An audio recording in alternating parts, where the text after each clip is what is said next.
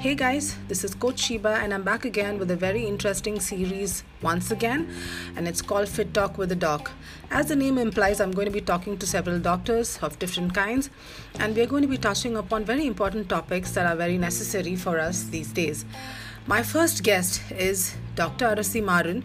She is an interventional cardiologist and she's world renowned. She is from Chennai, but she sits in the US. And she's going to be talking to us about a very important topic, which is working out with mild heart conditions, where she also is going to be touching upon some conditions that we may need to worry about, but others, and how we can work out, how we can actually proceed with such a condition. So, welcome, Dr. Arasi Maran. Tell us a little bit about yourself. It's so good to see you again. Um, as uh, Sheba already introduced me, my name is Arasi Maran. I'm an interventional cardiologist. I'm the associate professor of medicine at the Medical University of South Carolina in Charleston, South Carolina. I am also the director of uh, coronary chronic total occlusions, uh, which basically means when you have a blood vessel which in the heart which has been blocked for more than three months, I'm the person to come to. I literally bore a hole through that calcific blockage and um, restore blood flow. Yeah, so the first, first of all, I want to ask something very direct about tachycardia because I do have some clients who uh, have tachycardia, I mean, high heart rate. And um, so, uh, what would you t- tell them about working out? Because I want to want you to talk about it instead of me explaining what it is and sure. and how it works on a person and and uh, how could they work out with a condition like that?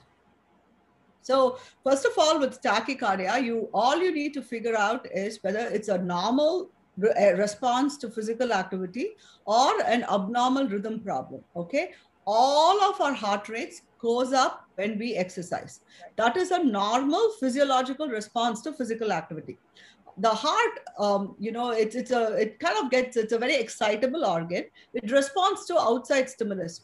Okay if uh, you're uh, working out it goes up. If you're dehydrated heart rate goes up. If your thyroid levels are too high it goes up. If you have a fever it goes up. If you're anemic it goes up. Okay so uh, and uh, so these are all this is all normal expected response Okay. Apart from that, if the electrical circuit of the heart has a short circuit, so like how if you have a short circuit in a light bulb and the light bulb flickers, flickers, flickers and irritates us, that can also happen within the electrical circuit of the heart. That is a completely abnormal rhythm, and that requires immediate medical attention with medications and even an invasive procedure like ablation, etc.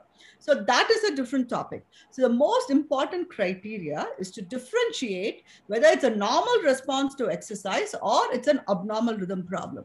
So uh, if it is an abnormal rhythm problem, you and me can be talking, and suddenly my heart rate will just go up as we are talking and for no reason at all it goes up into the 150s 180s whatever and then boom it comes down. There is no provocation. There is no reason for it to come down. It spontaneously goes up spontaneously come down. Mm-hmm. that is usually an abnormal response. Okay. so if the other uh, problem is you can be very normal sitting down but just minimal walking from point a to point b you will feel your heart beating out of your chest and it happens every time you do a physical activity. So that could be the inappropriate uh, tachycardia kind of a response. In those situations, there are still some medical conditions you need to rule out. You need to make sure you don't have blockages in the blood vessels of the heart.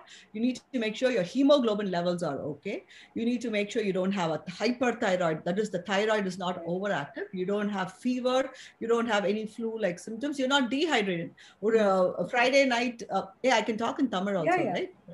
Friday night, Saturday night, நல்லா குடிச்சிட்டு next day morning போய் exercise பண்ணா you can have the same sort of a abnormal response too. Okay. So that is just the normal response of the heart. Heart mm. is doing what it's basically telling you hey oh, something is wrong poi tanni kudi or go check your hemoglobin and the mother it is indicating to you and the last but not the least if you have never exercised, okay, and you're a slug bear and you love being a slug bear, there's nothing wrong with it. Some people just enjoy that. And suddenly you are trying to exercise, your body is not used to it. And your body right. is like, what is going on? How dare you uh, exercise me? It will kind of challenge you back and you'll huff and puff and uh, so these are the normal situations. So we'll talk about medical reasons consult your doctor Yeah. treat the medical conditions appropriately. If you have no other medical conditions and you noticing that your heart rate goes up Okay. Mm-hmm. So when you mm-hmm. said my patient has tachycardia, everybody has tachycardia. All mm-hmm. of us have tachycardia. Okay. So it is not, cardio, it goes up anyways. yeah. You have bradycardia if your heart rate goes down. Uh, usually when you wake up or you're sleeping, heart rate goes up. And kalamra and the stress of waking right. up, it's up, your heart rate goes up. Okay.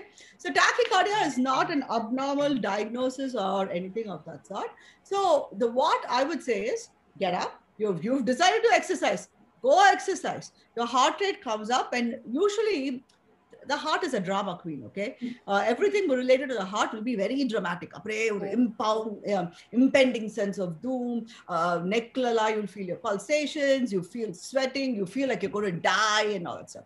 Just sit down okay? Just mm-hmm. sit down and it'll come down if the heart rate comes down that's fine. So note the time how long it takes for you to get to that situation. Okay. if it is five minutes don't exercise till five minutes. Exercise for four minutes. Mhm. wait and see how you feel. Take a two minute break Right. even.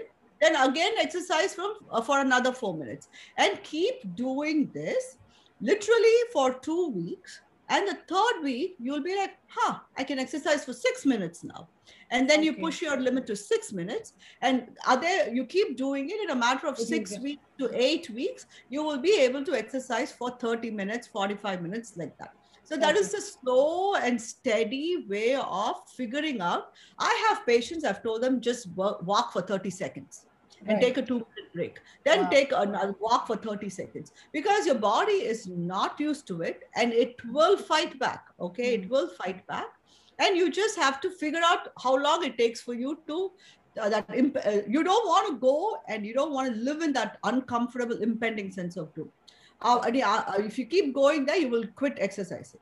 So Mhm. before that, you stop and you slow and steadily uh, increase your exercise capacity. Nice. So that And there are some- good rest intervals is is actually almost mandatory because you will want to see even otherwise when people work out, I always tell them wait for your heart rate to come down. Don't be huffing and puffing and try to move on to the next set. Wait and then take the 30 to 60 seconds or 60 to 90 seconds rest and then start. So it would apply the same to them. Maybe the rest interval is slightly more than a normal And it's person. okay. It is Yeah. absolutely okay. So, you know, this is a journey okay? Mm -hmm. you need to reach the destination. There's no urgency emergency to reach a one hour of high intensity training today itself or tomorrow itself. It's okay if it takes you know your body uh, the human body mari resilient uh, organism you just have to be patient with it. Know yourself. Make sure you're well hydrated before uh, you know you have you've had a good night's sleep and you know make sure the other factors are in line. Sometimes aerobic exercise can be very hard for these patients. Okay. Uh, so walking can be very hard. Psych, uh, uh, uh, uh, like uh, you know, running is almost impossible. So we tell them to do stationary exercises. Bicycle, stationary bike is a good one. Elliptical is a great exercise. Rowing actually is very good. It's whole body without uh, doing that. But you have to be just slow and steady. And my favorite, weight training is a fantastic form of increasing your exercise endurance without feeling all this fainting and all that stuff. Mhm. What I tell them is till they reach that 30 minute capacity, don't stand and uh, uh, do weights. Sit on an exercise ball, a Swiss ball, or something like that. Do a lot more sitting uh, exercises till you get used to it. Then go lightweights or you know uh, play around with it. You sometimes you need to be your own body's detective. What is Right. provoking it? What makes it better? So a little bit of introspection is also needed. But this is good because uh, I read somewhere that uh, for people with any heart condition, uh, don't add too much of resistance to your workout. But I think they they are what they imply is something very heavy. So we're not going to So- be doing something very heavy mild resistance is anyway good. No, we are, we are talking about five pounds, 10 pounds right. for men and uh, 30 pounds, 25 to 30 pounds for men. Okay. Mm-hmm. So the resistance you are talking about 100 pounds, uh, yeah. I mean, 100 pounds, is 50 uh, uh, kilo, kilograms. And the Madri, that heavy lifting, that heavy deadlifting. Adala, you definitely yeah. Uh, don't want to do. And obviously, you know, before doing any exercise, if you haven't done if you are middle aged, that is, if you are in the 40s and 45, especially for men, it is not unreasonable to go to your doctor and just get an exercise stress test. Okay. Right. And that's a great way to know what is safe for you, also. Mm-hmm. And that can save as your baseline. Uh, the Arthavarsha doctor, Ade doctor, to eh, eh, do the same stress test, you can see how much you have improved also. And you can give that to your trainer also. The trainer will know, oh, the patient start feeling uncomfortable at the heart rate of 115. So you can even do heart rate monitored training, which you know all that yeah. stuff. Yeah. So I mean, generally, I do something with an RPE, and then some of them have their devices, so we check that way. But otherwise, mostly clients are also aware of their conditions. But what I'd like to know is, uh, can you reiterate the fact that exercise is probably important for anyone with something that does not require a medical intervention immediately, but something that's common? Uh, can you reiterate the fact because it is quite So. Shiva, it is not. Um, uh, uh, it is the most impa- important secret sauce of life. Okay, if you want to increase your quality of life, if you want to increase your quantity of life, that is how well you're living and how long your lifespan is going to be. There's only one thing which we all can do is exercise. Okay, 30 to 45 minutes, five to six days a week of exercising improves your quality and improves your quantity. So let me re- reiterate about how it improves your quantity of life. Okay. Mhm. I do chronic total occlusions, I told you, right? Where the blood vessel is 100% blocked. This blockage does not happen in one minute. Like it's not an acute heart attack. It Hmm. happens very slowly over time. It happens so slowly over time, patients themselves don't realize they have a 100% completely blocked Okay. okay because the blood um, the human heart forms collateral flow. Okay? Mhm. the more you exercise the more collateral flow your body develops and the lesser chance of you having a heart attack because of that Okay. if you don't exercise if you have a chronic total occlusion you can't walk from point a to point b and those are the patients who come to me i have to open them up because they they on the exercise boat has gone they can't Okay. exercise anymore because they have a blockage in the heart I will have to open that blood vessel so that they don't have chest pain when they are hurting. Okay, so that's just one example. Exercise improves insulin sensitivity. So it prevents you from getting diabetes. It prevents uh, heart attack and strokes from happening. Uh, so these are all quanti- quality, uh, quantity of life measures. Quality of life, you feel good. I mean, the endorphins which released by um, which is released by uh, uh, exercise is unmeasurable. It is the most underutilized antidepressant.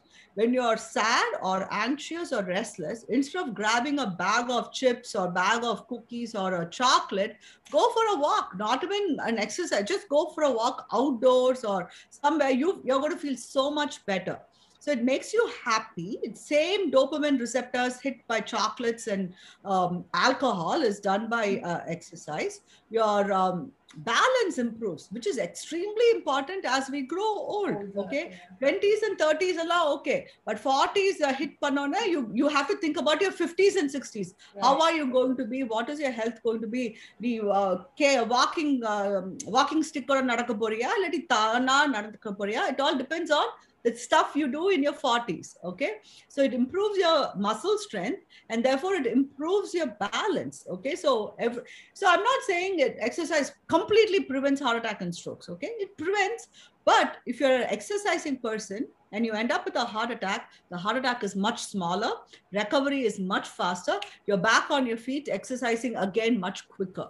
So the uh, the benefits are innumerable and literally there is no downside to it there is Right. absolutely no no downside to exercise seriously Yeah. capacity even if you have asthma uh, you know, the best thing for asthmatic people is to exercise to improve your lung capacity. Even if you have chronic bronchitis, COPD, and etc., they are they are going to be probably a most challenging clients. I have patients who go to the gym with their portable oxygen.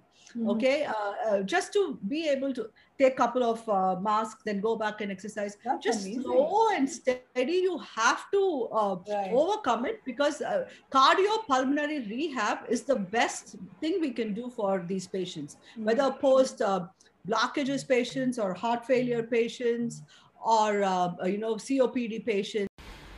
Thank you, Dr. Arasi, for that very interesting and insightful interview. I'm sure the listeners got the crux of what it is to work out with a mild heart condition, how you could handle different conditions, whether it is severe or mild, how you can improve your lung capacity, and also thank you so much for reiterating the importance of exercise in our daily lives. I'm sure, listeners, you will have some questions or you will have some topics that you want me to address. Please write in and also tell us what you thought about all that what Dr. Arasi told us about today. Uh, until I meet you next time with another doctor and with another topic, see ya. Thank you. You take care, okay? Yeah, take care.